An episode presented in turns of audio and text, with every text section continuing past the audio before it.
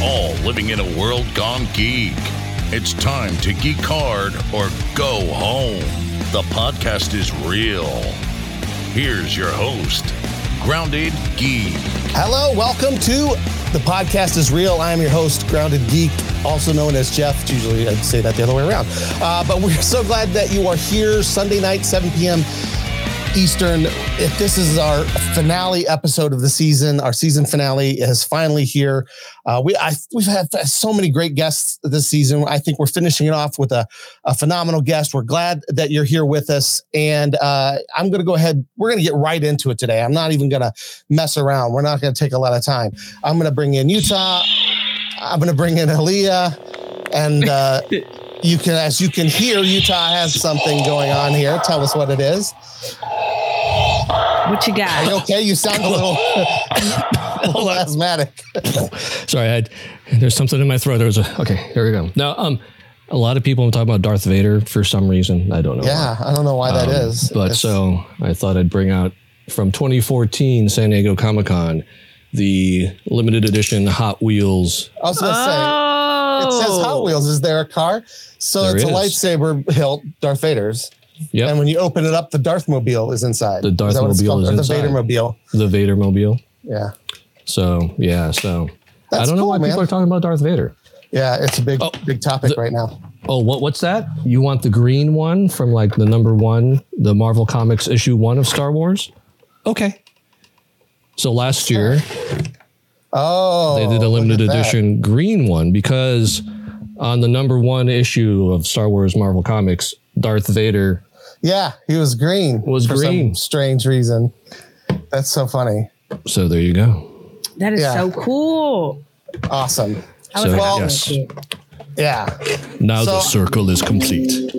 Are you guys? I mean, this is our last episode of the season, which I feel like we've we've it's 29 episodes so far this season, and I feel like uh, we've come a long way. Don't you feel like this is two seasons now? We're going to take a little break over the summer. We're going to come back in August. We've already got like some great guests lined up for August. People are clamoring to get on the show. I don't know why. It's yeah, Um, it gets around. yeah, they're not clamoring. I've been clamoring after people who have said yes. That's how it works. We're like a cemetery. People are dying to get in. That's true. Uh, but tonight, Oh. tonight we have an awesome guest. Uh, he is um, he is a writer, an actor, a professional wrestler, and uh, from uh, All Elite Wrestling. And he also has a short film out uh, that he has written and stars in. And uh, we're going to show the trailer, and then we're going to bring him on the show. Here we go.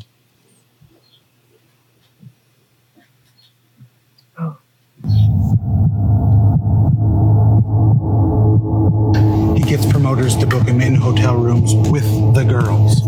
At that point, it's almost a given. If you're a girl in this business, it is what it is. You're a fake wrestler, my dude, not the goddamn sex assault police. Remember when we started out and the vets would tell us to leave the locker room better than we found it? The last thing I need is lose all my bookings. I'm gonna leave the locker room better than I found it. Let me guess, you're all filled up.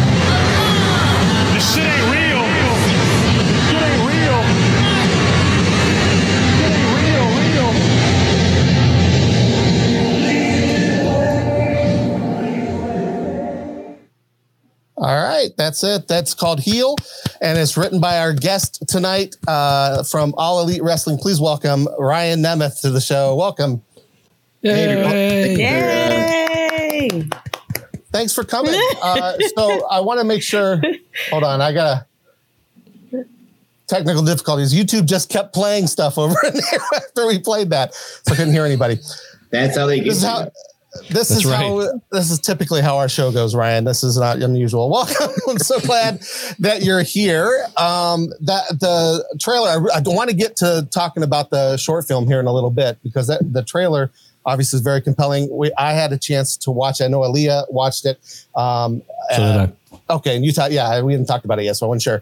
Um, very powerful, very very good, and I do want to Yeah. get into that. But before uh, before we do, obviously it's it's about wrestling. It's features wrestling. Uh, you are a wrestler. Uh, tell us a little bit about what drew you to wrestling initially. Like what what was it about wrestling? What was your I'm first also experience? uh, with that? repping. repping Cleveland's own St. Edwards Ed's. St. Edwards, look at that. Yeah. So you, Um, so you you asked how did I just get into wrestling at all in the first place? That's kind of what you're asking. Yeah, well, I mean, the, the, like, prof- how, how how did it become where you wanted to be a professional wrestler? We're going to do this for a living. Well, uh, it's sort of in in many ways like any other profession, but in many ways it's not, of course. But it, it is in that there is a path. You know, there's a few paths. So if you want to go to be a doctor, you go to med school. If you want to do whatever, you know, and there are wrestling schools. So following uh, college, I moved to Louisville, Kentucky, to start training at a pro wrestling school called Ohio Valley Wrestling. That is where my older brother had trained to be a wrestler, and that's where a few, you know, different wrestlers I knew came from, and that seemed to be the closest one to me where I lived. There's, you know, schools all over the country, all over the world, and that one just seemed to be the best one that was close, and so I went there. And um, there's no guarantee that you'll ever make it anywhere in wrestling, but I am one of the few that have squeaked by somehow. So I know, and you mentioned your brother. Um, uh, Your brother is also he's in the. You're in All Elite Wrestling. He's in the WWE. You you, you Yeah. actually were in the WWE for a little while there as well, Yes. right? I had a Um, yeah. Yeah. Uh, so I know that you guys kind of had a different uh, approach. I mean, you both. Uh, it seems like you both must have both wrestled in high school. I know your Mm-hmm. brother went collegiate, but you you you didn't go collegiate wrestling, right? Didn't you? You kind no, of went yeah, he straight into this.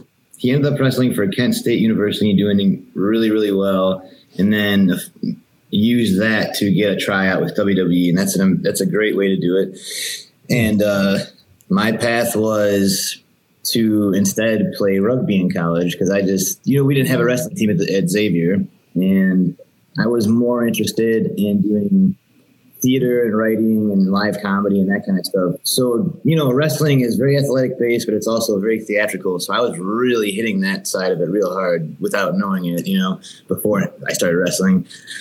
And I was doing uh, a bunch of like black box theater productions. I would do small parts in some of the musicals. I would love, I loved writing little short plays that we would put on.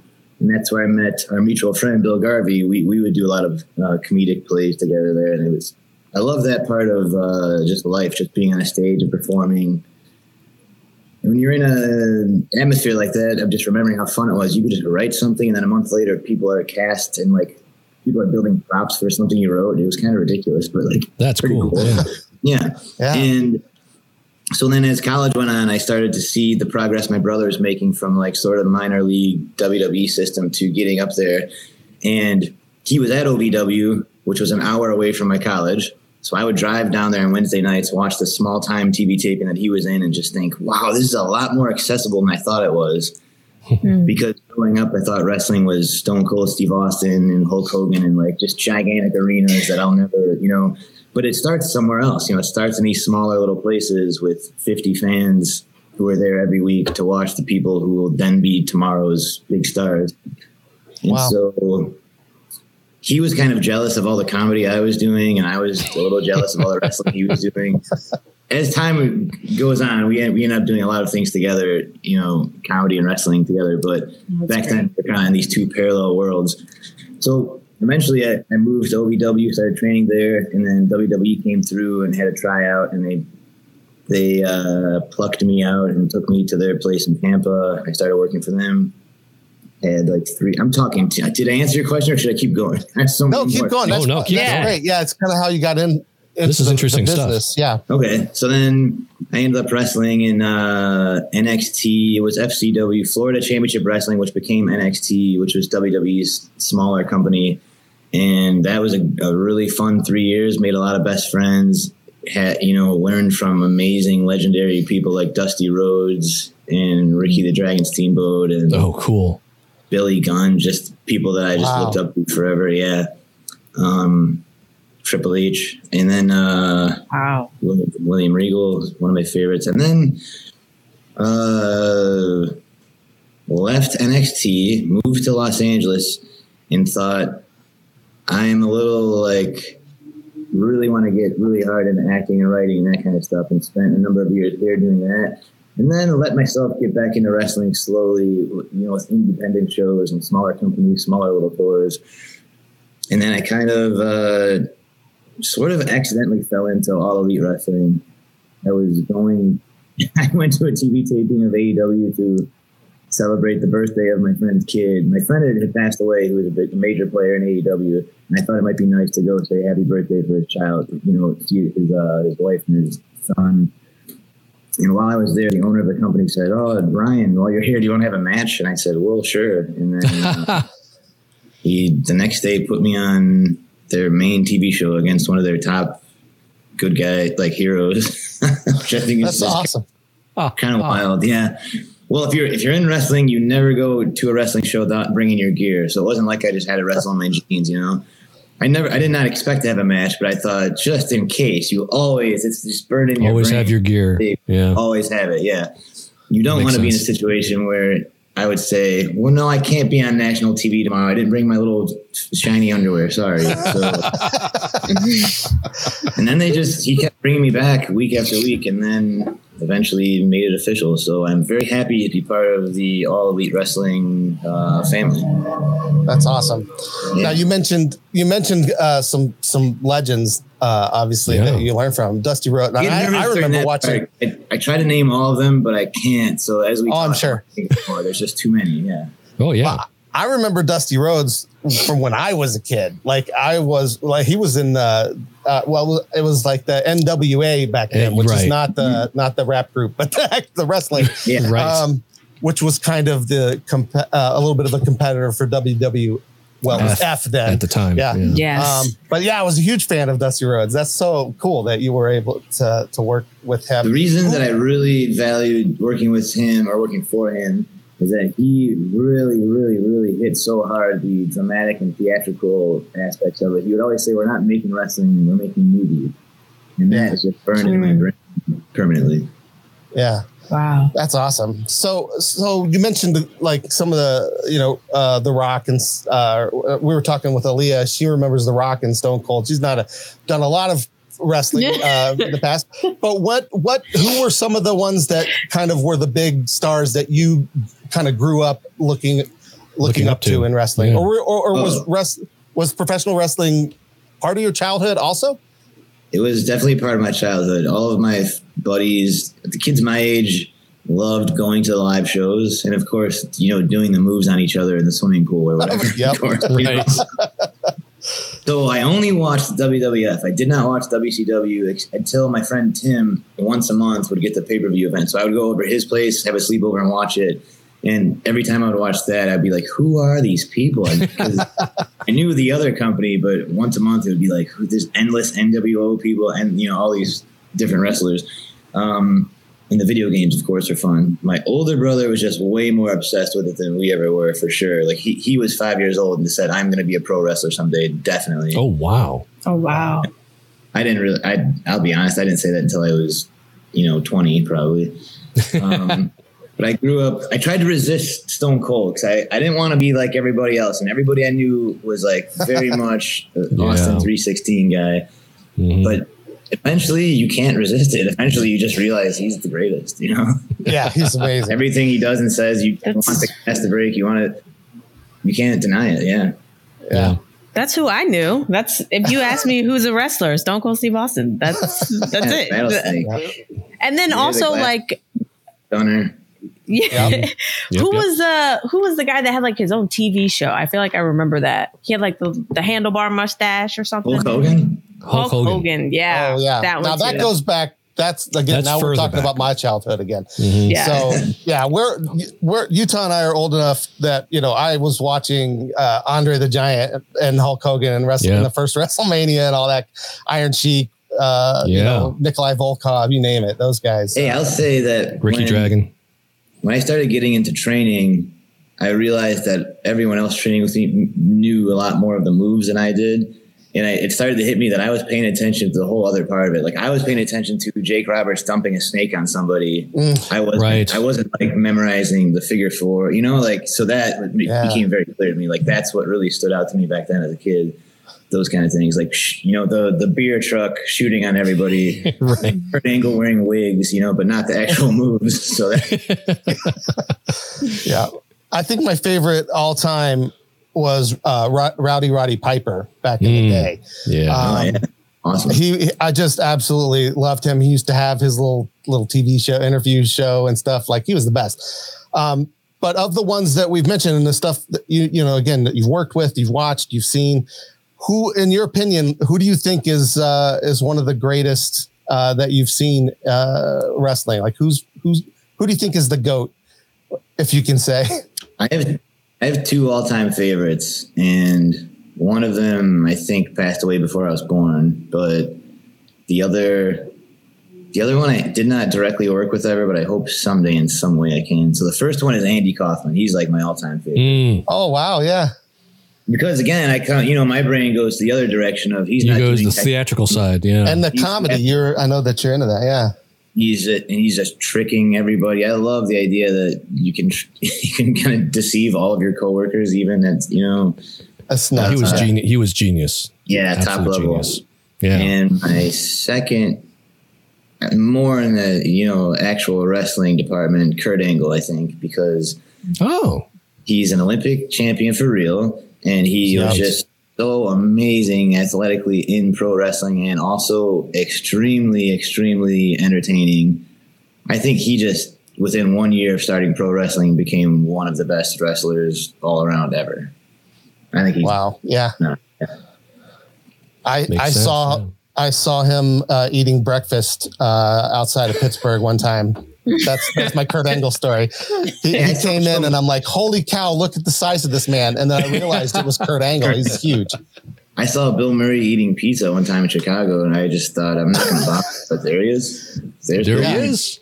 It's it's great. Those kind of sightings are the best. Yeah, you don't want to. I didn't want to bother him either. He was with. I mean, he- I don't know if he was with his family or. You know, the crazy thing is, I probably could have had a whole conversation with somebody and not even known if they were famous.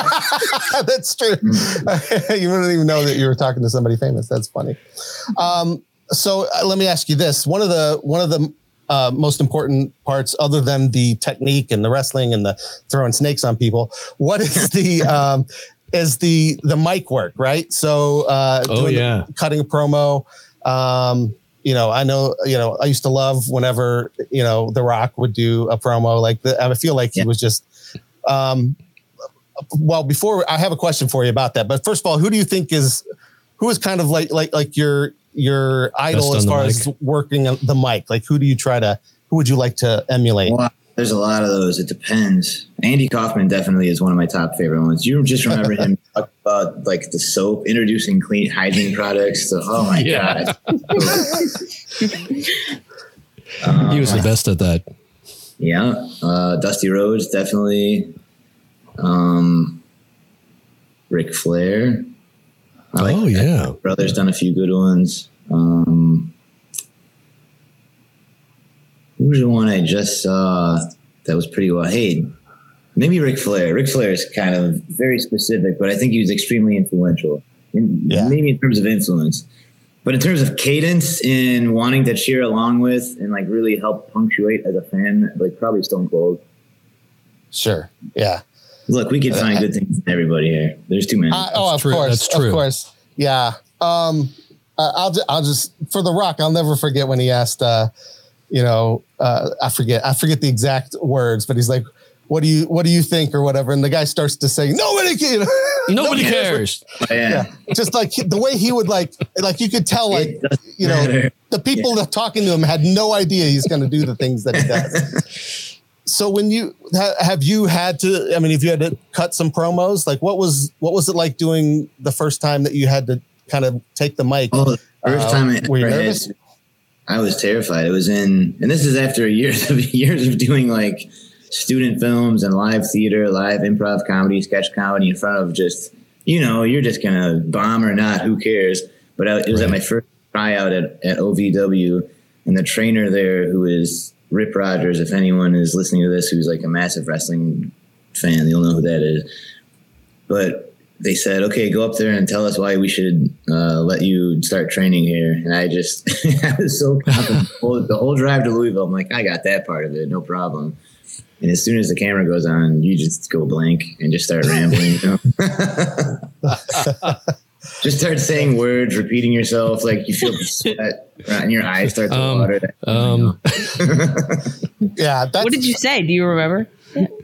Um, I think I just started listing things I'm good at. Maybe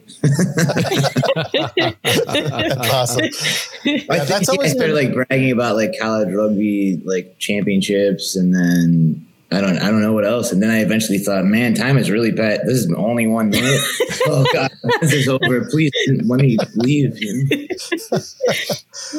Get me off of here. That's I always got one of the best parts. time, but the very first one was very challenging. I'm sure. You have to do Oh. the first one. You have to just suck real bad. just yeah, you kind of have to get it, get through it, Tell me a little bit from there. about your first, the first match you had to do in front of an audience. Right? You've been training. You've gone going to school for this. Like, what was that like? Your first match in front of an audience? First match, I didn't think so. I was training all week long and then going to all the shows and helping build the ring and just kind of being uh, security around the ring and just being in the mix, but not really wrestling. And the first time I had a match, I didn't know I was gonna have a match, and it was a surprise, and I was very bad, I think. but but uh, I re- when I don't think this is the very first match I had, but one of the first matches. This is a PG show. We can't say bad words, right? On this show, I mean, PG 13. I can always bleep it out when we go to Apple. I, I'll just imply what the word is. So I remember just staring at my opponent, blank face, just completely clueless in the middle of the ring with TV cameras on us, and he's waiting for me to body slam him. And I, I just clearly forgot what was happening. I'm, you know, just stage fright. Just what is, what am I doing? I'm wearing underwear and boots. Like, what is this? And, and he just screamed in my face, "Body slam me, you a hole!" really loudly. And then I just went, "Oh yeah," and I pick him up. That's awesome. and then and then the match continues and I watched that back. I was just terrified to watch that back, you know. And the commentators Were they kind? they were very kind. Yes, Jim Cornette was one of the commentators, and he is a very scary man who has a temper. I- he was also in charge of writing the TV show, you know, running the whole company. Ah, Really nervous that he was going to be just be like, "What are you doing out there?" But he he he just thought it was so funny, you know. He's like, I heard him, I heard him yell that, and just I had to cover it up, but I'm, you know, make it sound like, oh, he's dazed from the impact of the punch or something. you know? oh, nice, good cover. yeah, you know, we're a team in, in the wrestling production. Everybody has a, their role, and commentary is one of them. But man, that's that was just so hu- humiliating. I'm embarrassed thinking of that right now. If, Now- if I if that happened these days, you know, there's ways to cover it up. I would do something else. I would grab, you know, put the guy in a hold or something. But I was I just stood staring at him, just like that's just a complete idiot. Well, uh, you you were a rookie at that point, right? So you Yeah. didn't have the you didn't have the knowledge and the tools to to cover that up. I had no business being in that match, but Jim Cornette just thought that I was uh, had a muscular body and was handsome, and thought you'll be we'll just put you on TV right away. And I just thought I can't, Ah. I don't know how to wrestle yet. And he just did not care. He would figure it out. He threw you to the too funny. wolves. Yeah, exactly. Now I know that you guys uh, travel around a lot for a lot of these different events and things like that. Have you gotten to go anywhere exciting as uh, either when you were with WWE or or now with AEW? Yeah, um, mostly in WWE. I was traveling around Florida and Georgia, so that was not that exciting because I, w- I was in NXT. At that time, we were mostly just traveling Florida. When I left WWE, I got to go to Australia two different times to wrestle, and that was so fun. Oh, I how got to cool! Oh, that's Yes. cool. Wombats and kangaroos. On days off, they would take us to like wildlife places, and that was so so fun. Wow. Gosh. Um, and then in AEW, I've been to a number of cities. This one's gonna sound like not an exciting city, but I love aquariums, and that's why I love this city. We went to Baltimore last month, I think. Huh. And Love right away, I was like, "What's to do in Baltimore? Oh, the National Aquariums here, amazing!" Bam. So I spent like almost the whole day there. I got and I paid extra to get the secret, uh, the shark um, behind the You got- scenes shark thing. to look Yeah, what does that entail? Like, Well, you get to go stand on a catwalk above the where all the sharks live in their giant tank, and the um, tour guide will tell you the names of all the sharks, all their personalities, how they get along, how they're fed. You get to go in the kitchen and see how they prepare all the food. I was in heaven. I thought it was just the coolest thing ever. So, so my most exciting city so far is Baltimore. That's cool. That's awesome. Yeah, Leon. They also choose. They also choose somebody by straws to, to push somebody into the aquarium. yeah. Yeah. Yeah. Luckily, well, I volunteered. Luckily, it wasn't you. Aaliyah volunteered. I have volunteered. Yeah, only because I, I don't know. I feel like just once in my life, let me just scuba dive or something. Just do something I say, insane. Just once in my life, let me get bitten by a shark. I thought you were going No, with that. Like, no, because I hear that they're actually very docile. Like they don't I'll just. tell you, Aaliyah, there's one thing that I can recommend you do. There's this um, citizen science group called the Vermilion Sea Institute. And I went two times with them to Baja, Mexico. And you get in the water with whale sharks and you help measure them, take pictures of them. Oh, And those are cool. Oh, so you keep like they do every summer. They keep uh, records of you know which ones come there and what and how long they're there, what they're doing, how big they've grown. So I, as a non-scientist, I'm just hopping in the water with a little mask on and snorkel, taking pictures of 30 foot long sharks, measuring them with a rope, and then kind of swimming alongside them. And it's so so cool. It is really intimidating, but so amazing, so fun. Wow. Yeah, and whale sharks are very docile. They're like nice and sweet and just. Mm-hmm. So their swimming mouths are like six feet long. Yeah, they're hu- oh. like and they what was kind of- the? Oh my! Sorry, I get excited. No, no, what- so what are you going to ask? I'll tell you everything. No, I was gonna say like when you you're prepping for this, right? Like you, you probably are. Were you scared? Like what was going through your mind before you? I was scared that not of the animals, but of that I would just drown or something. Mm. That's that's that's a fair fear. Yeah. Because I thought we're going to be in the middle of the Sea of Cortez, and everyone with me is going to be just amazing swimmers. I'm okay. I can like float, you know. but I got, I, I did it. It was fine. They then I realized there's like little kids there too, and I thought, well, if they could do it, I could do this. yeah. Yeah, but there's I can't even float. I can tread. I can barely tread. Oh no, no, everybody can float, Aaliyah. Yeah, I'm telling you. I'm telling you. I don't float. Sometimes when you're in there and one is just swimming past you, it is like a bus is passing you underwater, and but- and they don't Oh. care about people. They're not they're not annoyed by or interested in humans at all. So Mm. Sometimes you'll see a giant mouth coming towards you like this, like Oh sucking gosh. water, and they don't care if you're in the way. You just have to get out of the way real fast. Yeah. That's They, have, amazing. they always give the whale shark the right of way. I think that's uh that's a rule. Yeah, that's pretty much it. Yeah. Okay, I have so Not- many more questions, but No. we'll just keep going. now you mentioned that you, you you got to wrestle down in Australia. So uh, and what I found so I was in Germany in 2018 in Frankfurt. And funny story, I was staying in a hotel with other WWE wrestlers. I had no idea that WWE was so popular in Germany. Like there were fans just filling the lobby. And actually, your brother was there, and I, I saw him walk through the lobby, you know, with the fans. I, I was gonna say, "Hey, uh, do you know Bill Garvey?" But that was like, you know, like he was just he was like in the zone, you know what I mean? Because the Yeah. fans are there, and I was just like, I was just like, look, you know, watched them. Um, Yeah. But Bobby Lashley was there. Um, I think Sasha Banks. Nice. I can't remember. There were some other wrestlers at the time. Um, but yeah, in Australia, did you run into that? It's like, is it is it are the fans just as crazy about it Oh as they yeah, are here? yeah. Outside of the U.S., um, it's so crazy because they're just waiting for years for a major company to come by, and so when they do, it's like a humongous event. Even when I, I went with a very small company to Sydney and Melbourne and whatever other Australian cities, we were not the WWE. We were not a large company, but they still there would just be thousands of people at these shows and like Wow. Trying to find out what hotel you're at. You know, of course. So when WWE comes, it's it's a gigantic ordeal. Yeah, Right. and we did our pay per view event for AEW in Vegas last week. And the fans are all staying at the casino hotel that we're all staying at. So, like, in the morning, if you want to go get a coffee somewhere, you just have to be, be prepared of, like, okay, I have to walk through possibly 2,000 people who are going to want a picture. Wow. So that can be tricky. If you you just waking up in the morning, like you know, there's designated times that that's going to happen, but when you're living in the place, that's when it's a little not pleasant sometimes. Sure, sure. Understandable. Yeah. So did did they did they camp out in the lobby? Like I said, in Germany, there was at least twenty fans Oh, yeah. literally in the lobby, like Just all waiting. day. Yeah. And then even even after, like we watched the wrestlers leave to go uh, to. Um, obviously, I wasn't working at the conference I was supposed to be working at because I was watching the wrestlers in the lobby.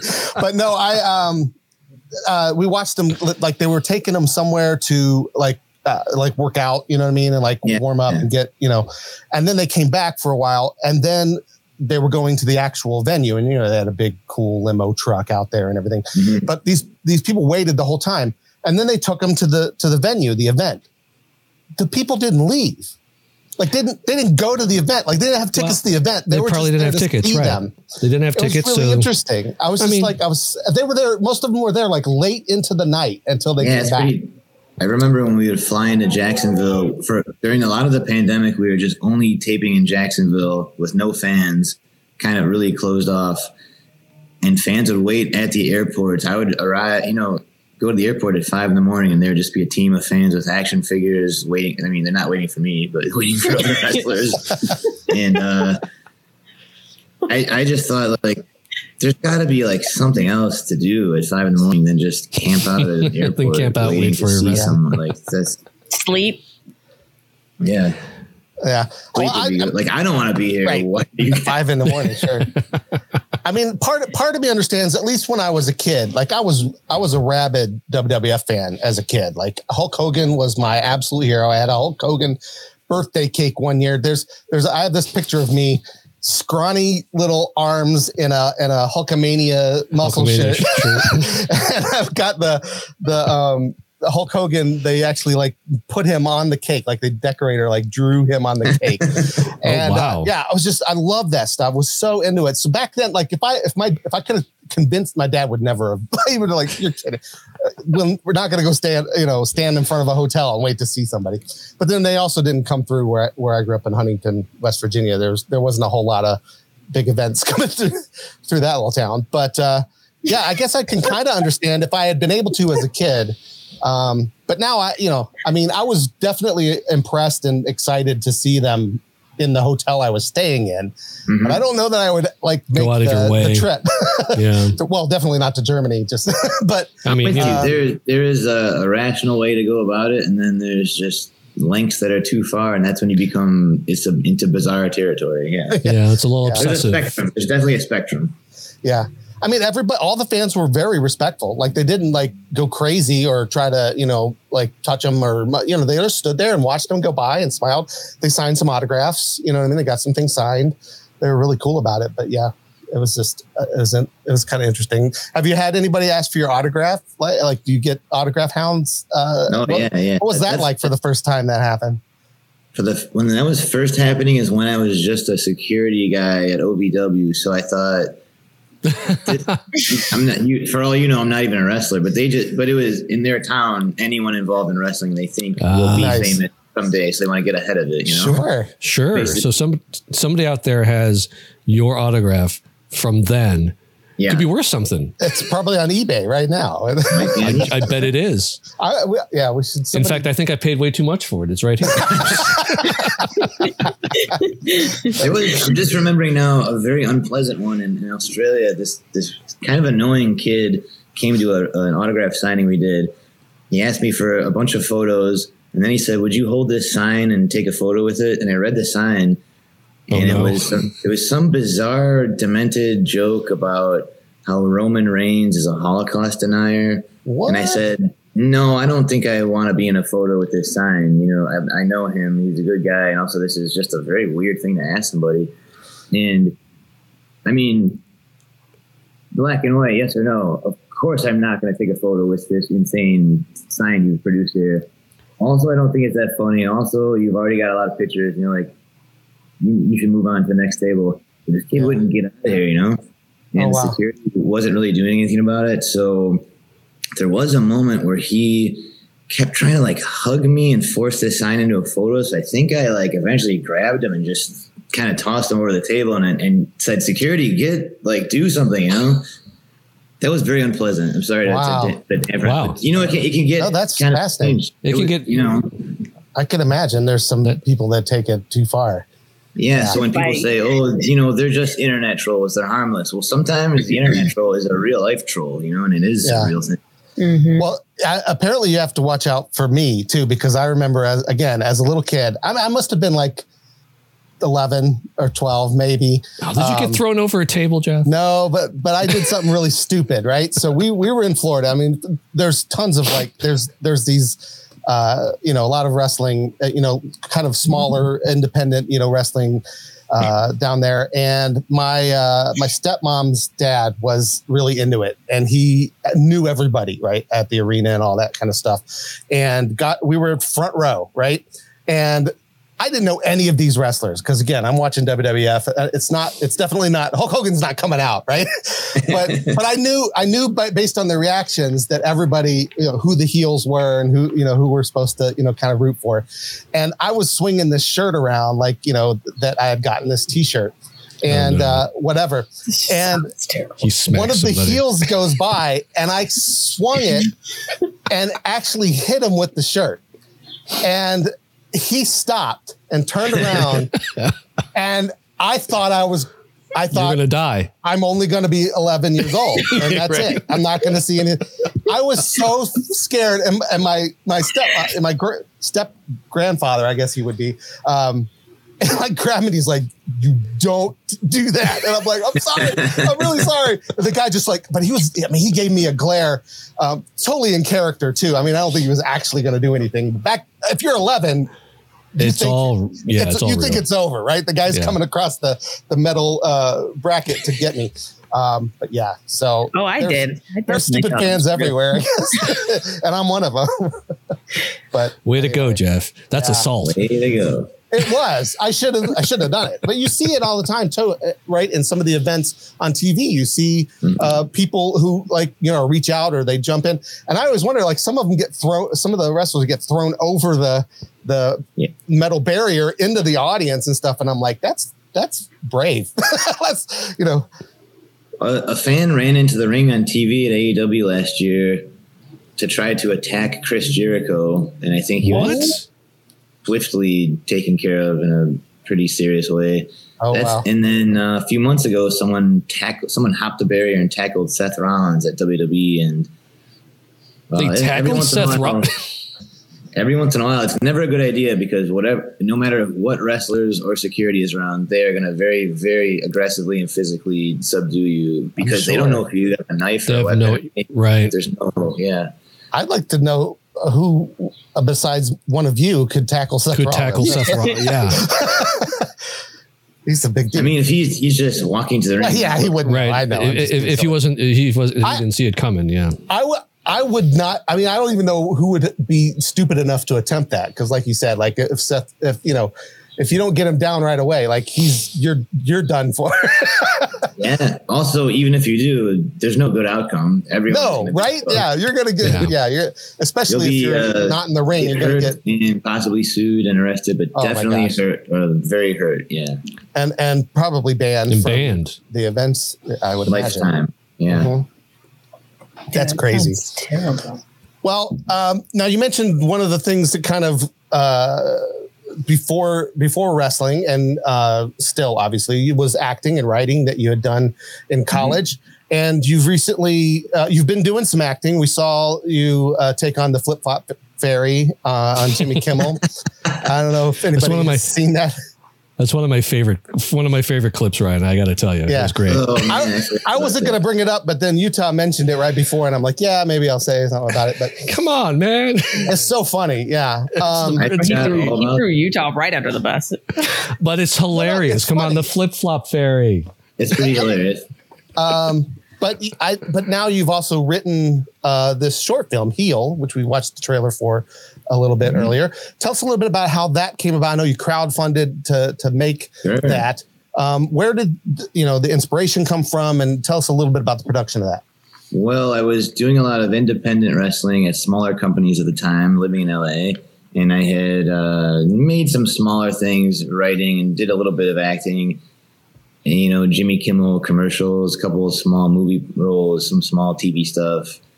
But I did, I felt confident that I can now create things on my own without a large budget if I had to. But then I thought, man, if I could put together a, a sweet budget, I can make something real nice. I have a good network of, uh, you know, camera people, directors. I can write.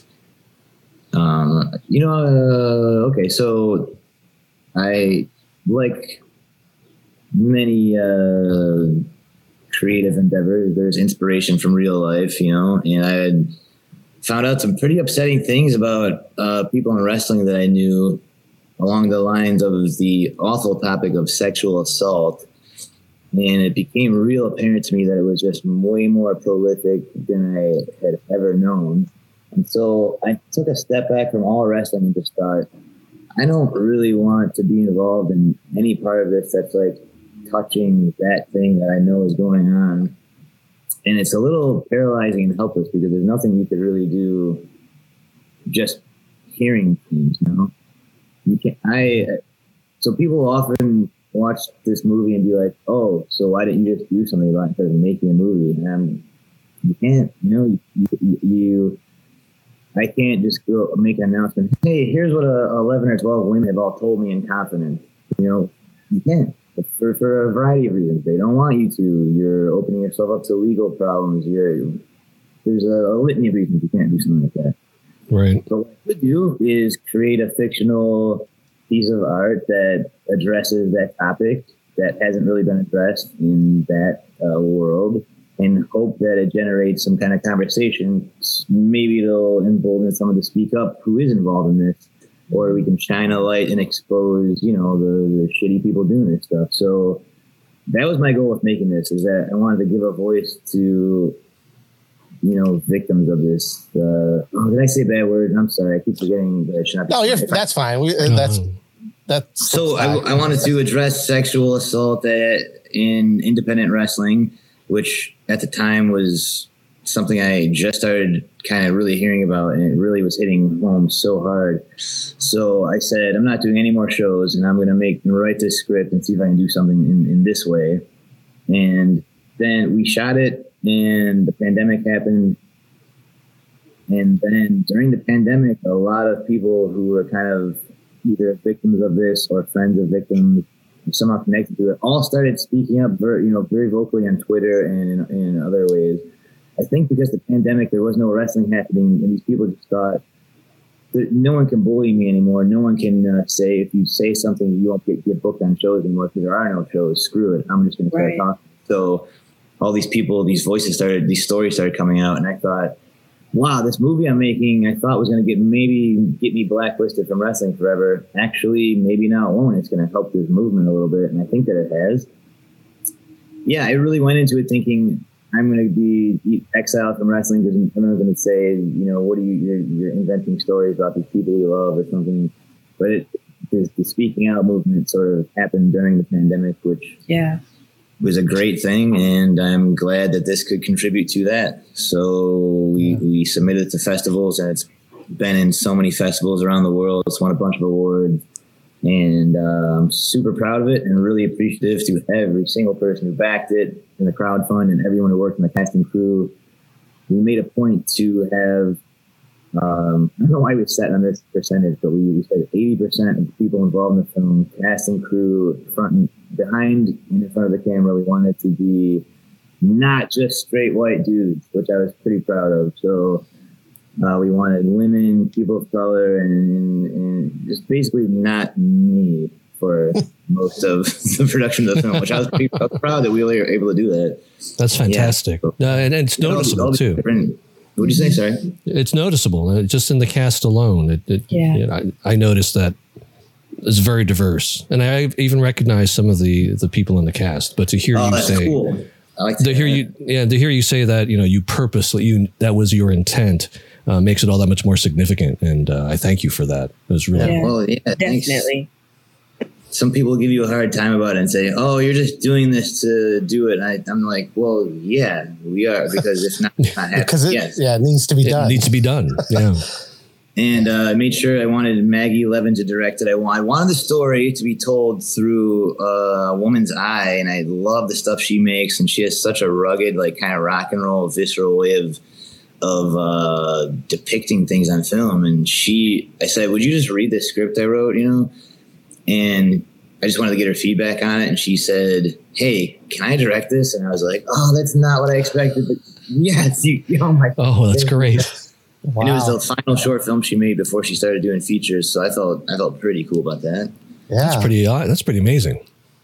So what what is your I mean obviously beyond the uh, social impact that it's making and I'm going to put a link to this uh, listeners podcast listeners in the show notes so you guys can check it out. Oh, it's finally able to be uh, publicly consumed without Yeah. having to go to a festival. Yes, anyone Yeah. can watch it. It's on Vimeo, so we'll put that link in the show notes. Um, what are, do you have other plans for it? Like like do, did was there ever any hope that maybe you could make it into a feature like you know tell more of the story or, is, or do you feel like that's the story that you want to tell because it's i mean it's very well done and and uh, Uh, encapsulated but Thanks a lot.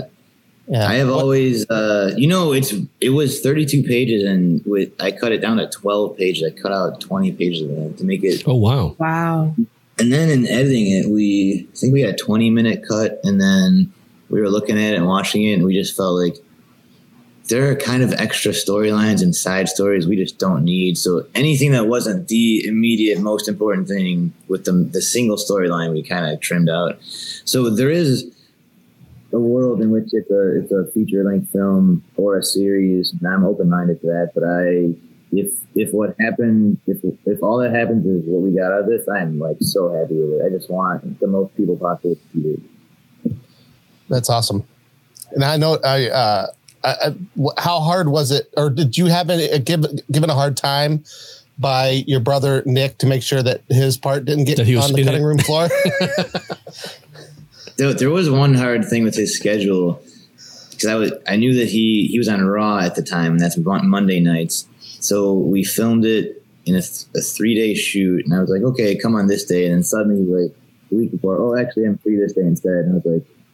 Okay, so don't worry. We just have to rewrite the entire schedule and arrange for the people around here, but no problem, you know. but I do remember once that was finally set, our AD was like, he gave me the shooting schedule and he had Nick on Monday and I'm like, dude, you, you can't he can't come Monday. He's like in a different city on TV Monday. Like I told you, you know. So even there were just there were hard parts of getting him in there. Yeah, it was hard. yeah but oh, you, we were supposed to shoot it a few months earlier, but Maggie got hired to direct the feature film for Blumhouse and Hulu. So that was that was like awesome news. But I was like, oh, I hope this doesn't Oh. mean you're out. Right. So we just had to delay it till November, I think. But it all happened. It's done. We got it done. It Yeah. happened. Got it Yeah. done. and, You and it really should be proud.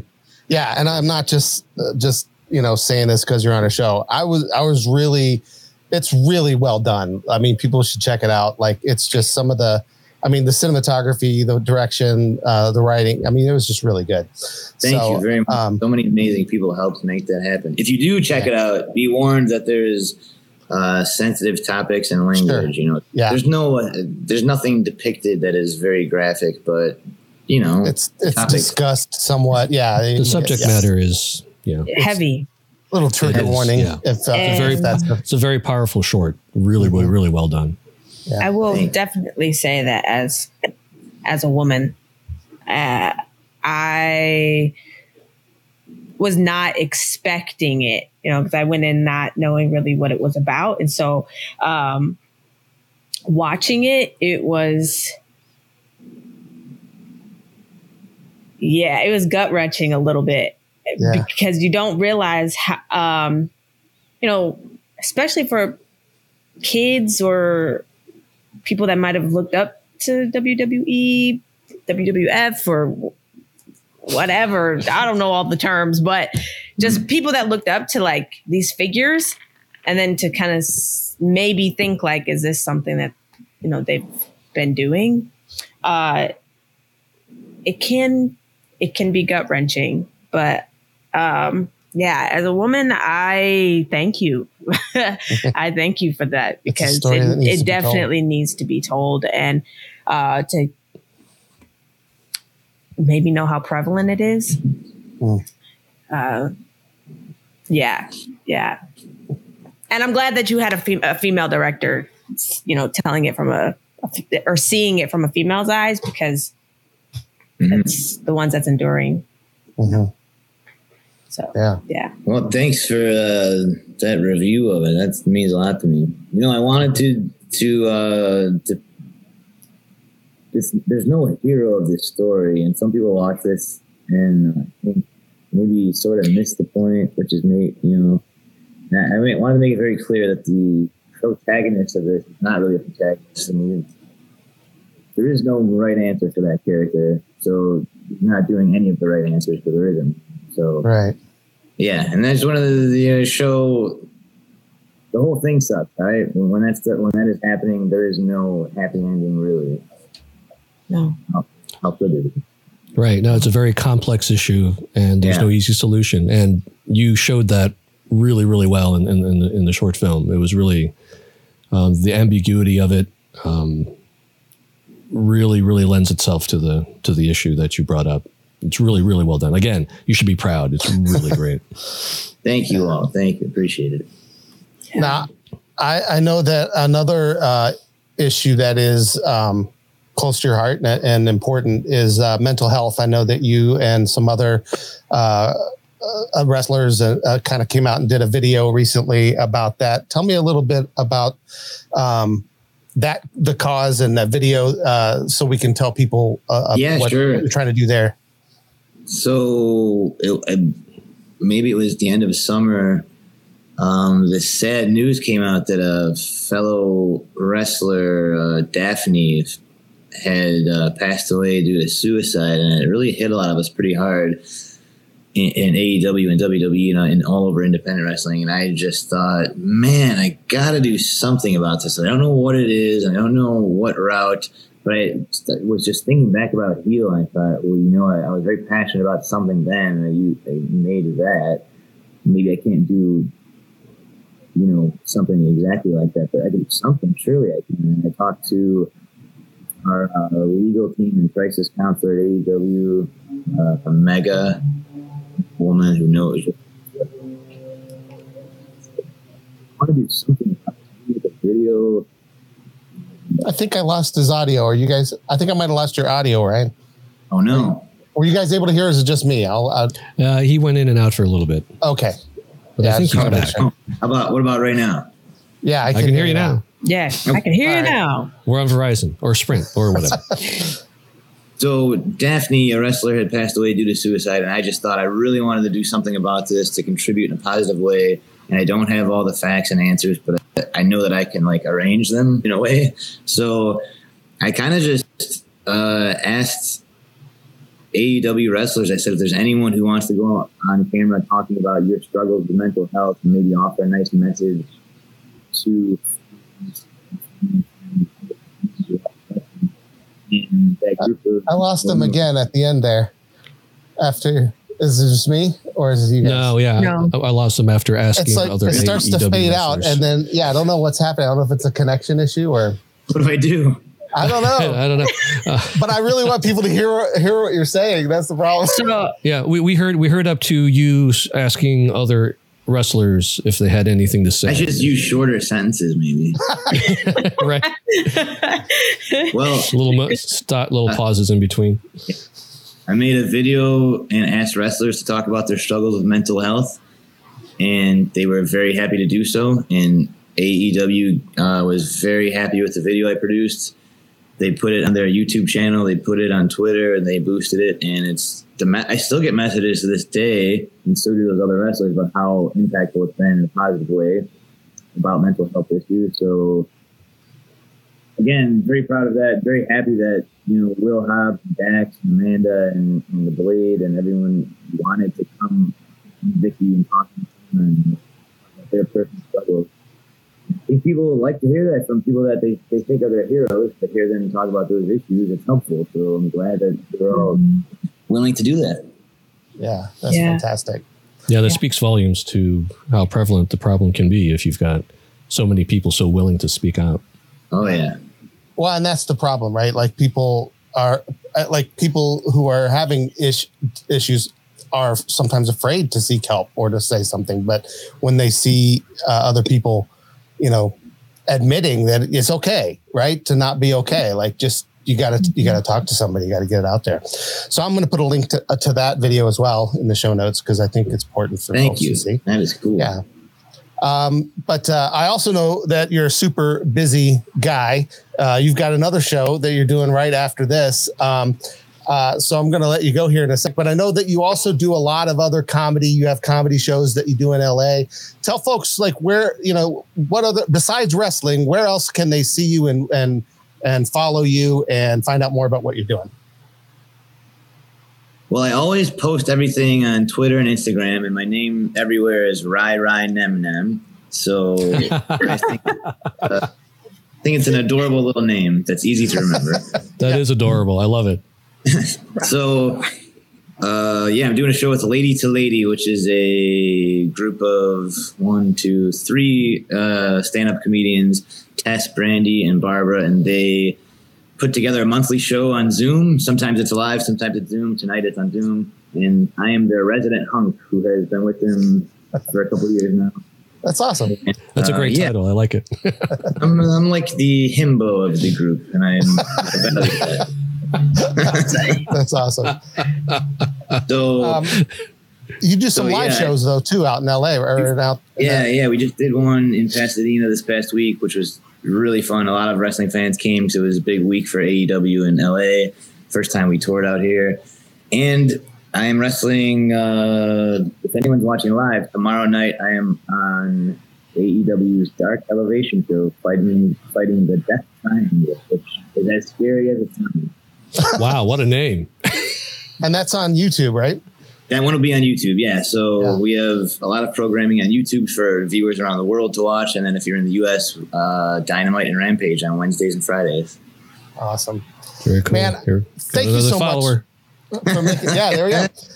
Thank you so much for making the time uh, to be here with us tonight. I really, really I get a dollar it. per follower, so thank you. That's great. Oh, here, hold on. you go. Let me let, let me get my other accounts and follow too. Hold on. You can unfollow and refollow, and I get a dollar each time. Doesn't matter. Oh, does that count? Oh, all right. I'm I'm on it. All right. Not real. I have some. I want to talk more about this aquarium. That's right. We'll have to have you me. Back. Yeah. Send a, send a message to me, Aaliyah. I will tell you everything I know about whale sharks and how to get involved with them. Bet, There you go. bet. Yeah. Thank we'll have you, to have you back. thank you all for having me on here.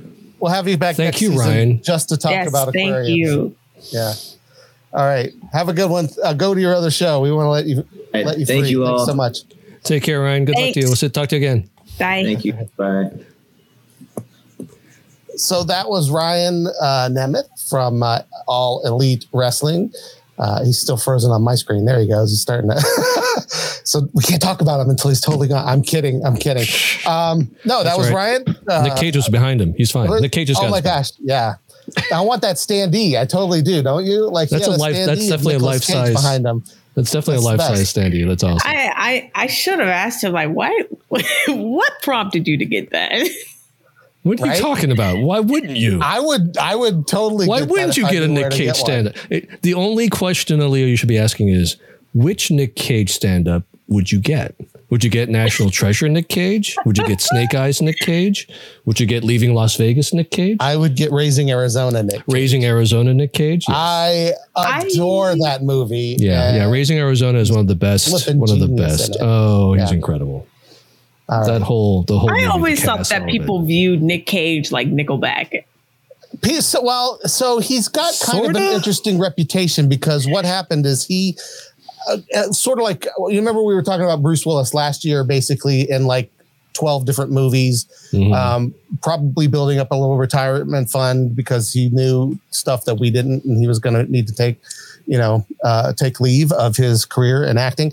Um, well, Nicolas Cage did the same. I think I, I read, I saw him in an interview. I, he had some debts, things like that, that he had wanted to take care of. And he made, and he's like, if if he at all liked the script, he just did it, right? would just do it. made the movie. And there's a lot of there's a wide variety of those movies. And so some of them Were are really really, fun and really good. And some and of some them of are them really aren't bad. uh, that great. You know what I mean? but here's the thing. I'm going to say it. I'm going to say it.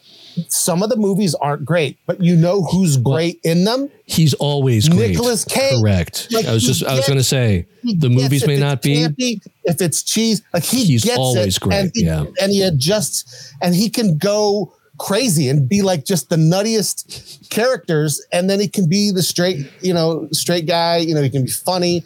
I th- I actually think he's a super underrated actor because of all the because of that string of films that people have kind of made a joke about it.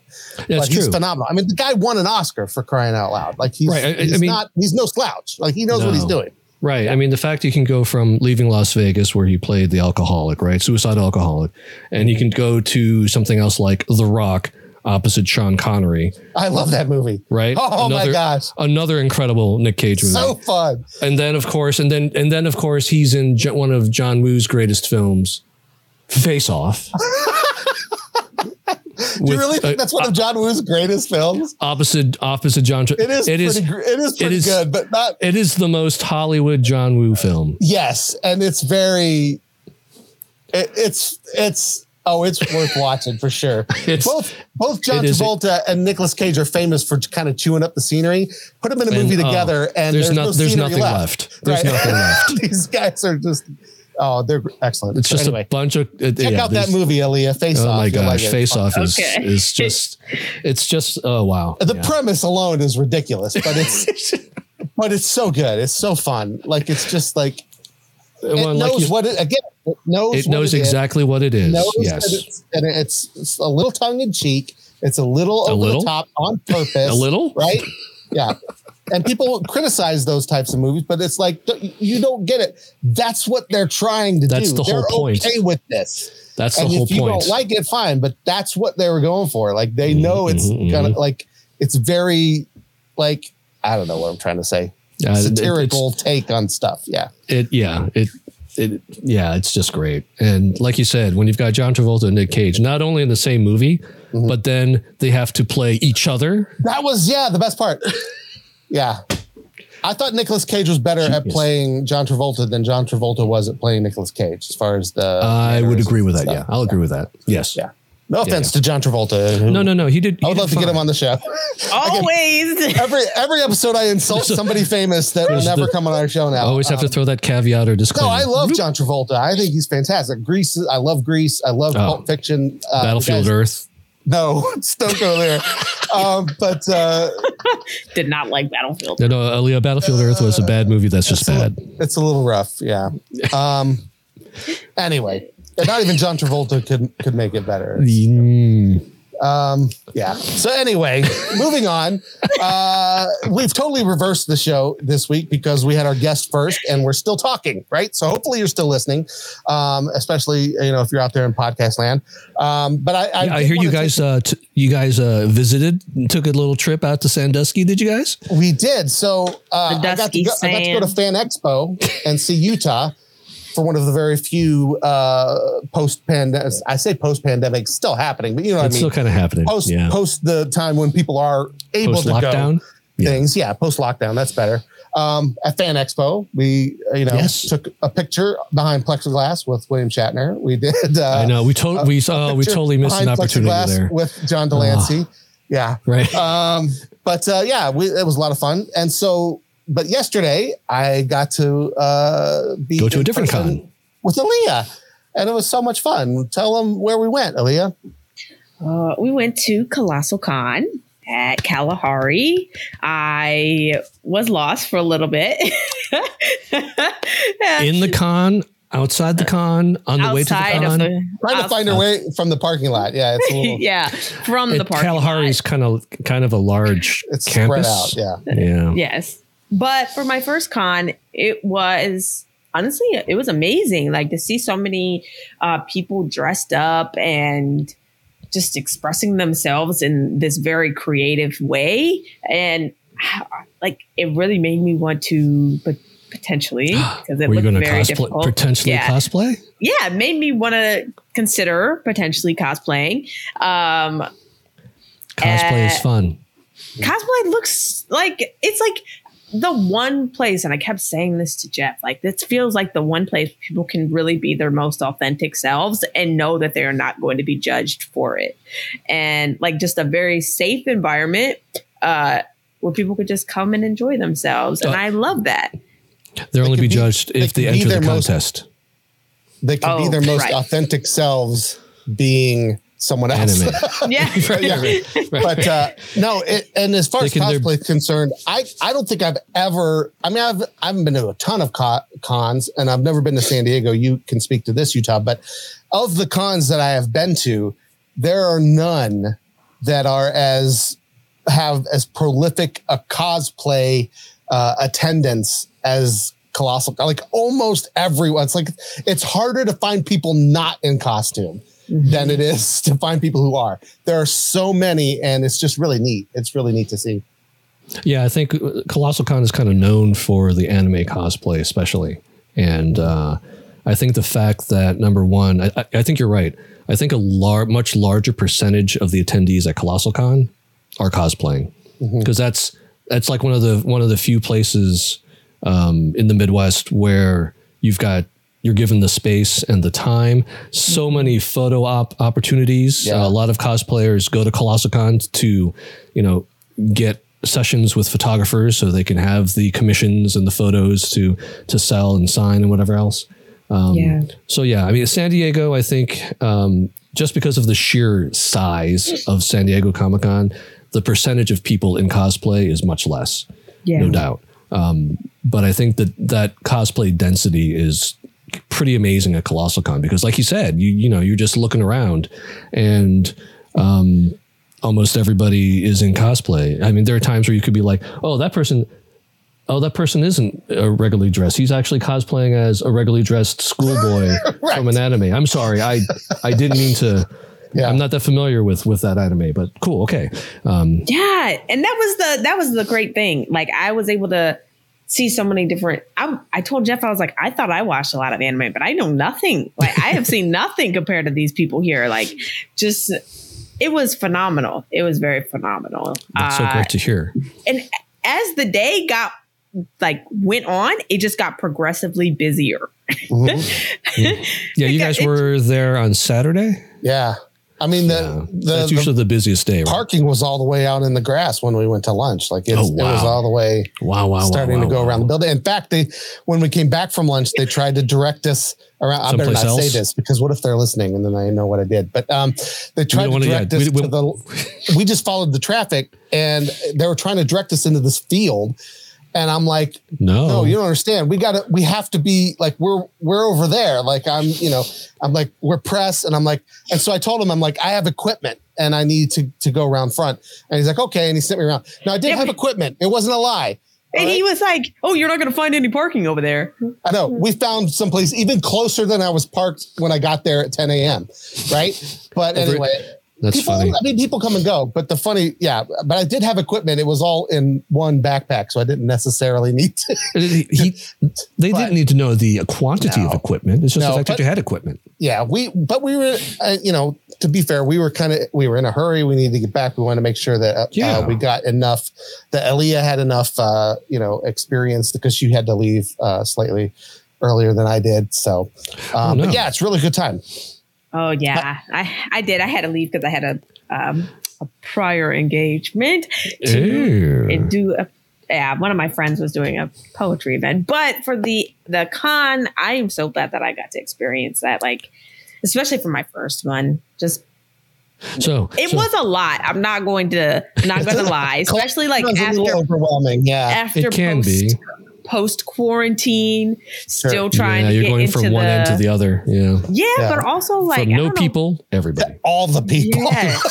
I was gonna say I don't know how you guys are now with like being in a very high social environment. I'm like this Fan is- Expo was was a little bit of a. u- Usually, I'm fine at cons, but Fan Expo um, was might might have been a little bit of a struggle for me. But Yeah. on- once I on- once I saw John de Lancie, everything was fine. Well, I mean, yeah. I mean, we had a great time, but what, Yeah. two days later, uh, I, I had COVID. Right. Yeah. Yes. Th- And so, you thankfully, know- I'm vaccinated. It was very light. It was not, uh, you know, very bad Right. at all. But that's still a I, thing, I'm grateful that that was. Yeah. Oh, yeah. I mean, I'm Yeah. grateful that it, my struggle was not as hard as some other people's have been. But uh, you know, still, I would like to have not had it. and Well, um, hey, Yeah. I'm just and now, now that we're so, uh, literally was a thought. Like I'm at ColossCon thinking, uh, you know. Well, I'm. I wonder if I'll be sick again. You know what I mean? This week, uh, like, well, who knows? There's just a lot of people here. So, anyway, True, true, true. So, Aaliyah, so that's your first con. Um, I need to. he- I need to hear about first con. Did you get any commissions? Did you any have any purchases? Did you get anything signed? Did Oh, you I did talk get a to purchase. anybody. I need to hear all the stuff. Hold on, I need to get the purchase. yeah. The purchase. I figured you'd be wearing it on the show tonight. I thought I, I I thought about that, right? But again, I don't have air conditioning. Oh, right, right. That's fair. hold on, hold on. yeah, yeah. Go ahead, take your time. Go ahead, Go ahead. We're not live or anything. Don't worry about it. Yeah, I know.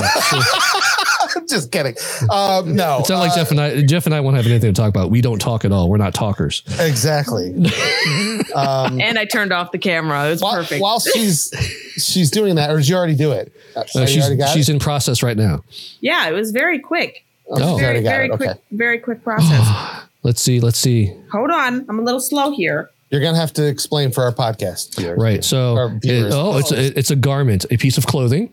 Yes. Jeff Uh, or Jeff, Utah, you do the commentary because you're great. Oh, okay. Oh, wow. great. And as we see here, she's holding up what looks like a very nice red. What is that? That's not a kimono, is it? No, that's uh. Oh, it kind of. Look at that. Oh, it's striped. It's red with black pinstripes. Very lovely. Looks very comfy, but also looks a little warm. Oh, well pleated too. Oh, and it's got buttons on there. Very Yes. nice indeed. Uh, and what kind of liner? What kind of is that? A cotton liner? That's nice. That's nice. Oh, are they snaps? Oh, They are snaps. very and convenient.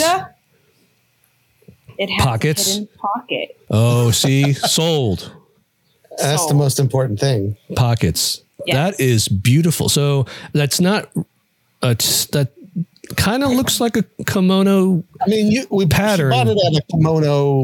But it's not a but it's not. kimono. It's not. A, it's not a kimono, but it, it's it's got similar. the same kind of sleeve shape. It, it's probably has very a specific name. right. It's very. I can't looks- think of what it's called exactly at this current point in time. Is there a name on the tag or just a price? No, um, just the price. Okay. Just the price. No need to- Um, I purchased it in case anyone is interested Please from do tell. Tangerine Mountain Garments, and they get them imported from Japan. Nice. Nice. Um, We'll put that in the show notes. Tangerine yes. Mountain. and I can't think of what it's called. Um, I know it's not a kimono, but it's It's very kimono like. It's got the same sort of uh, sleeves, but it's buttoned and pleated in the front, so you don't have to wrap around. So that that looks very comfortable. It almost looks like a modern, contemporary interpretation of a kimono.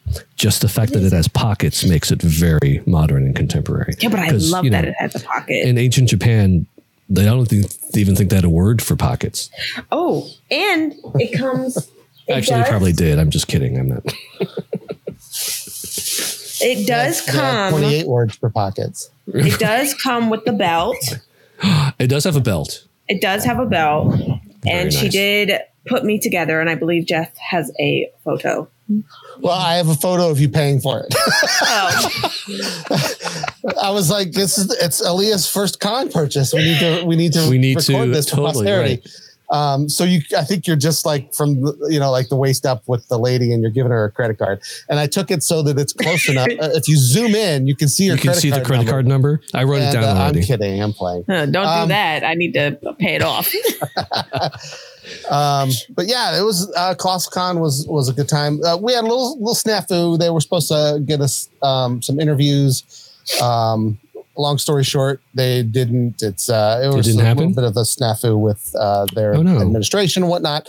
Um, but and they tried to make it right, uh, but unfortunately, it just didn't work out. But we still had a great time uh, seeing everything. Uh, after Leah left, I stayed uh, and got some good footage of the cosplay contest, um, which is in two parts. They have a they have presentations that are like skits or dances or musical numbers and things like oh that. yes, yeah, yeah, yeah. And then the walk on where everybody just, Just walks on, does some poses, run away. gets photos taken, and then and then the judges give out the awards and stuff. And yeah, uh, I'm going to put together uh, a video of some of that, uh, at least some of the highlights, so that you know, make sure you are uh, subscribed to our YouTube channel so that you can um, see that when it comes out. So that's going to be fun.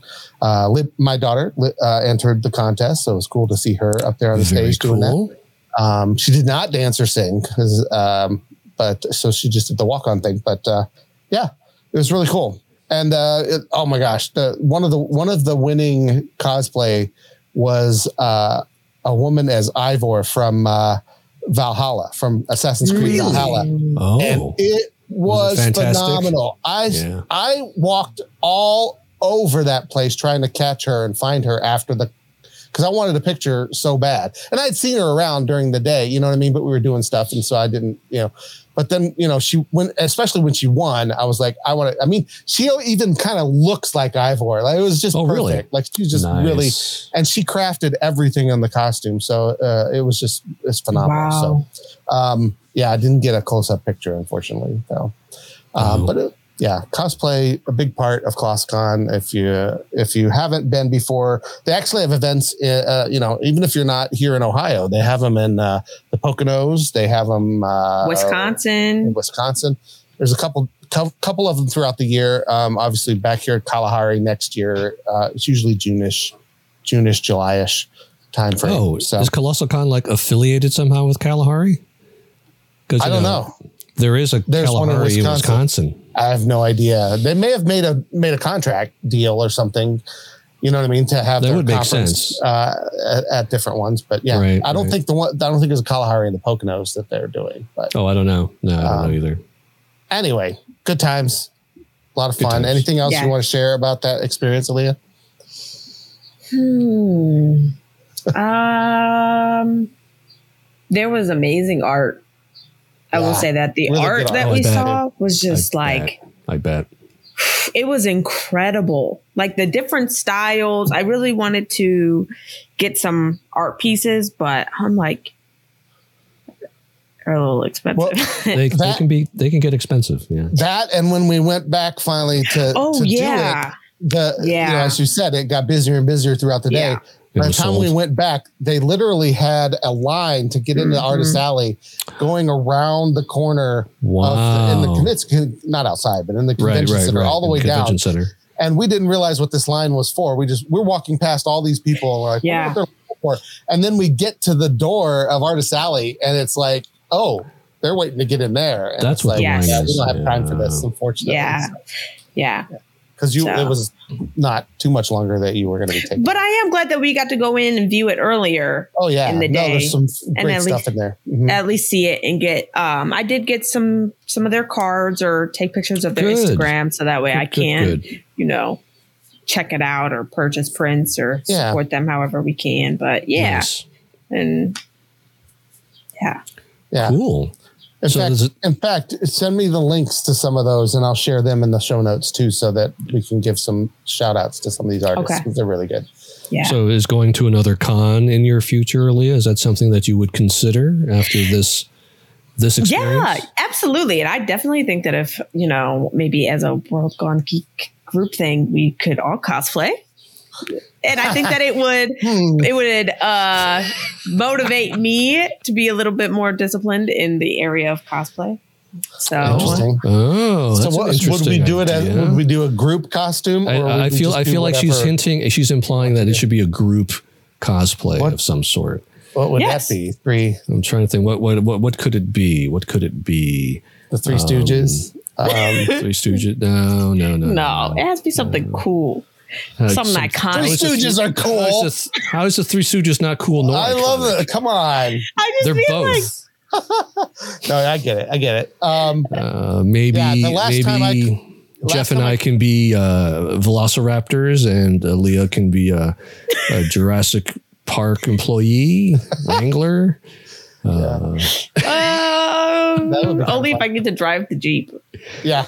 oh, Oh, I hadn't Last thought about time- it. Cheap Huh. Last time I cosplayed, I was Hopper from uh, from Stranger Things. Stranger Things. And were Rachel Sheriff- was the Elle Sheriff because Hopper. She, we had just shaved our heads for St. Baldrick's, so it just I was a bald Hopper, but uh, you know. Well, it but you got what the it is. hat. Yes. But we but we got our picture with Millie Bobby Brown doing it, so that was a lot of fun. oh, that's And, great. and I mean, you you were kind of foreshadowing Hopper. exactly. Because, I mean, yeah, so- that's true. So, I I was mean- bald Hopper before bald Before Hopper. a Yeah, you're right. Exactly. So Yeah, that's true. um, but yeah, I I'm just not like that one was easy to throw together, and I did it because I knew that Rachel was going to be 11 because she had shaved her head. So I was Gosh, like, I well, wonder- then I'll do something last so we can go together. as was. Uh, Hmm, maybe Richard. maybe Richard. Um, How did Richard yeah, I don't know what I would Richard? do, but I, I think that would be fun to. to go. Richard got so- his name Richard because he's a dick. so there's more there's more uh opportunities uh coming up uh matsuri con is an anime one Aaliyah down at we lost you broke Aaliyah i wanted to talk about con I'm sorry. Oh, there it is. It came out. She was, she was trying to hold it back. um Not expecting him to say that. if you're no i wasn't either i wasn't uh, yeah when when uh since you enjoy the anime obviously quite a bit matsuri con is in Yeah. columbus that is a That's another one. That's a good uh, one very, too. um, yeah, Libby ha- has gone there a few times and has really enjoyed that. Um, I don't think there are plans to go this year, but uh, that's in Columbus. I think the next one is in August, 12th through the 14th. So, okay. Hey, um, oh no, that's also the weekend that we're at Oddmall, I Oh. think. I was going to Okay. say there's something else going on that weekend. So, um, yeah, we are actually going to be at Oddmall in in August. So you have that to look forward to. This is all coming after our little summer hiatus, obviously. Right. I know there's Um, a there's a smaller anime con called Nine Con. Where's Oh, that? named cool. after named after the cat. That's over at uh, Lakeland Community College, over here on the east side. Okay. Um, and I uh, I took Simi and a couple of her friends out there when they were cosplaying as the new Voltron, which was cool. Oh, nice. I didn't have my costume ready for that. I had my costume ready for Halloween though because I was Space Dad. I had um, the streak, streaky hair and, and a mug that said Space Dad because that's the that, that's what they called uh, what's his name in, in Voltron the the older the oldest guy the leader. oh, right. I They- can't remember. In the new one? In the new one? Yeah, in the new one they called him Space Dad, and so that's I had the jacket with the stripes on it and everything too, and I had the the the the metal hand that he had too. Right. Um, but Nine Con is pretty cool. It's much smaller, um, but there is uh, again um, l- a large percentage of people in cosplay, and it's funny because they also had they had a maid cafe there, which was kind of neat because that's a big thing in Japan where. Um, all the workers are dressed as as maids, and they serve you Japanese food, and it's supposed to be very kawaii and cute. Um, um, but they actually had they set one up there, uh, and it's uh, also I think it's free. I think it's really cheap. so Yeah. That's, well, free is good, right? free is Free good. is good. Um, Free is good, especially because French fries at Kalahari was eight dollars. Um, Right? a- Yeah. Any food or drink at any con It's not, is it's not is- great. it's yeah. crazy. Unless it's uh, what is it? Wild buffalo, buffalo. Wild wings. No, the buffalo drink. The drinks where you can buy like the mug. Oh, Wild. Bu- yeah. Uh, Wild Bills. They, Wild um, bills. they are at Fan Expo every time and they Yep. sell you, it's, it's not cheap, the, this mug, right? No, but, it's a very nice mug. Let me show it's you. actually it's actually like a metal, like a metal stein. Oh, do you get free refills? So And you yeah, get- so yeah, you end you up get pa- free- paying 20, 30 20 something bucks, I dollars? don't remember for this mug with with root beer. They have root, special specialty root beers, colas, and like cream sodas and stuff. It's like their own recipes. This one, you know, comes with Fan Expo. It's a cool Right. design, and yeah. So if you're going to be there all three days, this It's worth is it. like this is a no brainer because you if you buy a bottle uh, a Pepsi. That's like what eight dollars. you have easily in three days you will have easily spent what it costs to get this mug Yep. Yeah. and not have a cool mug You are. Yeah. Never mind. And and and Leah, you- free refills, Free so you can have multiple mugs. per Yes. day. But Okay. uh, no, uh, yeah, when we had a when we had a table there for Extra Life, uh, we bought that, and it's just like I was going over there and getting. It was a refilled. lifesaver. Oh gosh, yeah, I must have had you know maybe a dozen a day, right? Refills. Yeah, so it yeah, was yeah, yeah. definitely uh, got my money's worth. I think I got diabetes because of that. Yeah. I'm kidding. I'm kidding. So, so real quick, just some of the other events that are coming up. So I was wrong about Oddmall, by the way. Oddmall is Oh. actually August 20th and 21st. So it's the weekend So- after. Yeah. So that, uh, and the plan is to be at Oddmall uh, on the 20th. We're going to broadcast, uh, we're going to record a show live there um, and then uh, air it or air it, the recording Sunday night at seven because we'll be back in August. Um, Andy Hopp, who runs it, he's going to be on our show the week before on the 14th. So that's cool. Um, and talk all about Oddmall. And you can see how much he looks like Danny DeVito. And then um, it's so funny.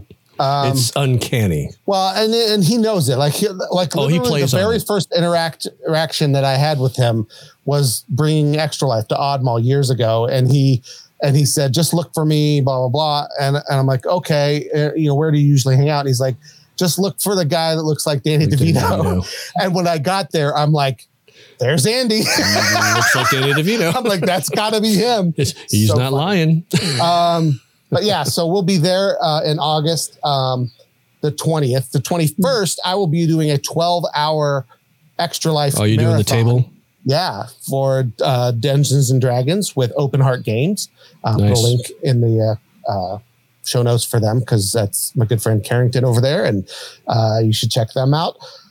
We're going to do 12 hours for Extra Life, and then um, we are going to hopefully be at, or we're, in September, we're definitely going to be at the Cleveland Gaming Classic. So hopefully, all again, God willing, we're all there, right? That we can all, you know, we don't have these issues, uh, you know, and, and as we get further and further, you know, into the future, that some of the this will dissipate and not be quite as uh, nerve wracking. This COVID thing.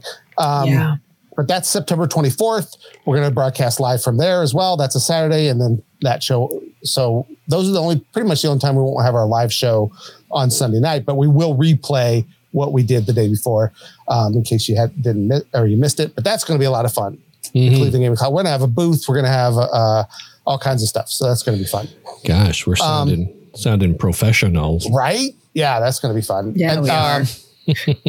on uh, July 31st. So this is during our hiatus, right? So this is our last show of the year or of the year of the season. Of the season. And uh, we're going to take a little break. We got some other things we're going to record in the meantime. Uh, we're also going to take a mental health break from some all the stuff that's going on. And then, uh, but July 31st, I will definitely be there. We'll see who, you know, who else can make it.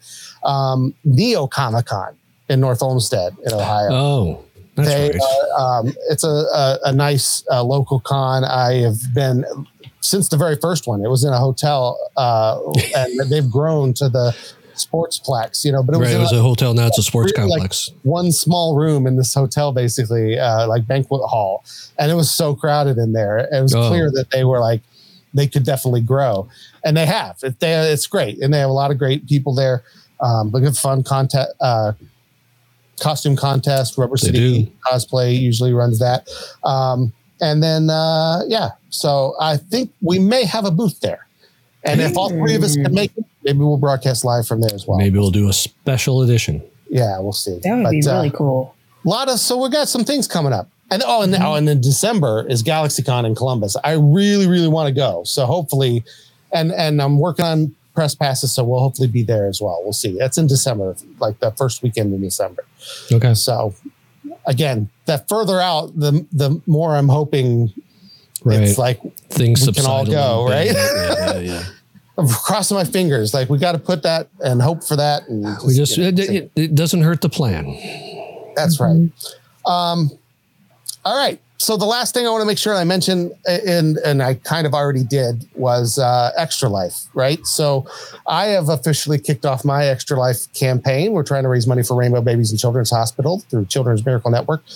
And we're doing that by playing games. And Utah and I have been doing this for many years. Utah, Uh, at least 10. yeah, just got a uh, a special Oh. coin I don't have it with me, but um, yeah.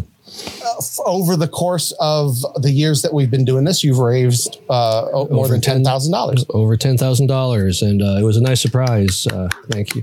That's Um, right.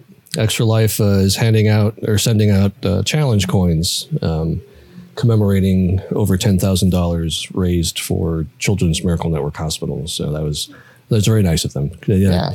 Uh, like like I've said before, it's all about the kids, but you know, it, it, it, it's a nice it, it's a nice uh, gesture to be recognized in such a way. Sure. So In fact, it made me jealous. Um, so uh, it turns out I'm only about two grand away from that myself. I didn't, I didn't even know. uh, that sounds like is- a that sounds like a reasonable goal. this is even, and this is officially my 10th year. So how cool would it be to hit 10,000 on your 10th on year. year 10? So I'm working on it. We'll see. Um, I've got some All right. plans to try to to try to see. Um, but yeah, I mean, I, obviously, it's like like you said, it, it, it, we make kind of fun like uh, competitions and stuff like that out of it.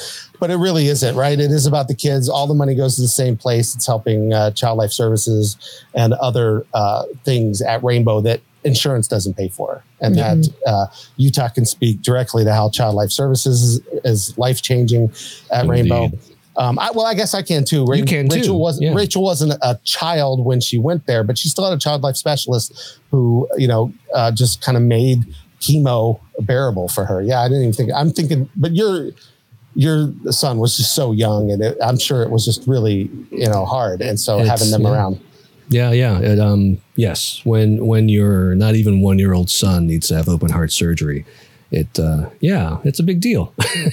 and and uh, yeah, Child Life Services didn't necessarily make it less of a big deal, but they made it much more easy, much easier to to experience. It was a much smoother experience than it would have been otherwise, and we can't. Well, I mean, obviously, I, I'm I'm trying to thank them by raising money for them every year. So. So if you're interested, uh, you can donate. Um, the link is going to be in the the show notes. Um, it's also going to be at our website, worldgonegeek.com. You can also um, so there's a team page. Uh, our good friend Matt is on our team as well. He's also raising. What? Um, but make, sh- make sure when you go to our page to donate that you click Jeff so that I uh, can reach that. goal. I'm kidding. I'm kidding. Um, but yeah, we, I'd love. I would love to see our t- the team like get uh, ranked as well. Again, not because it's like clout or anything, but because that just means that that we're just means that much more. it's so cool. Yeah, that I'm like, you know, wow, we're we're making a difference. Um, but it's awesome to see uh, that. And when I worked at Rainbow, I saw, you know, the benefits. I saw where they were spending that money, and it, was, you know what I mean. And that's where it goes. It all goes to to to the patients. It's not something they're, you know, they don't run out and buy, you know, a new uh, soda machine for the cafeteria at UH. You know what I'm saying? like it's Mm-hmm. actually going to help children. So please do. kimonos for everybody. That's right. Why is everyone at UH wearing kimonos today? They're so don't worry about comfy. it. There's a really great extra life here. Let me tell you. pockets.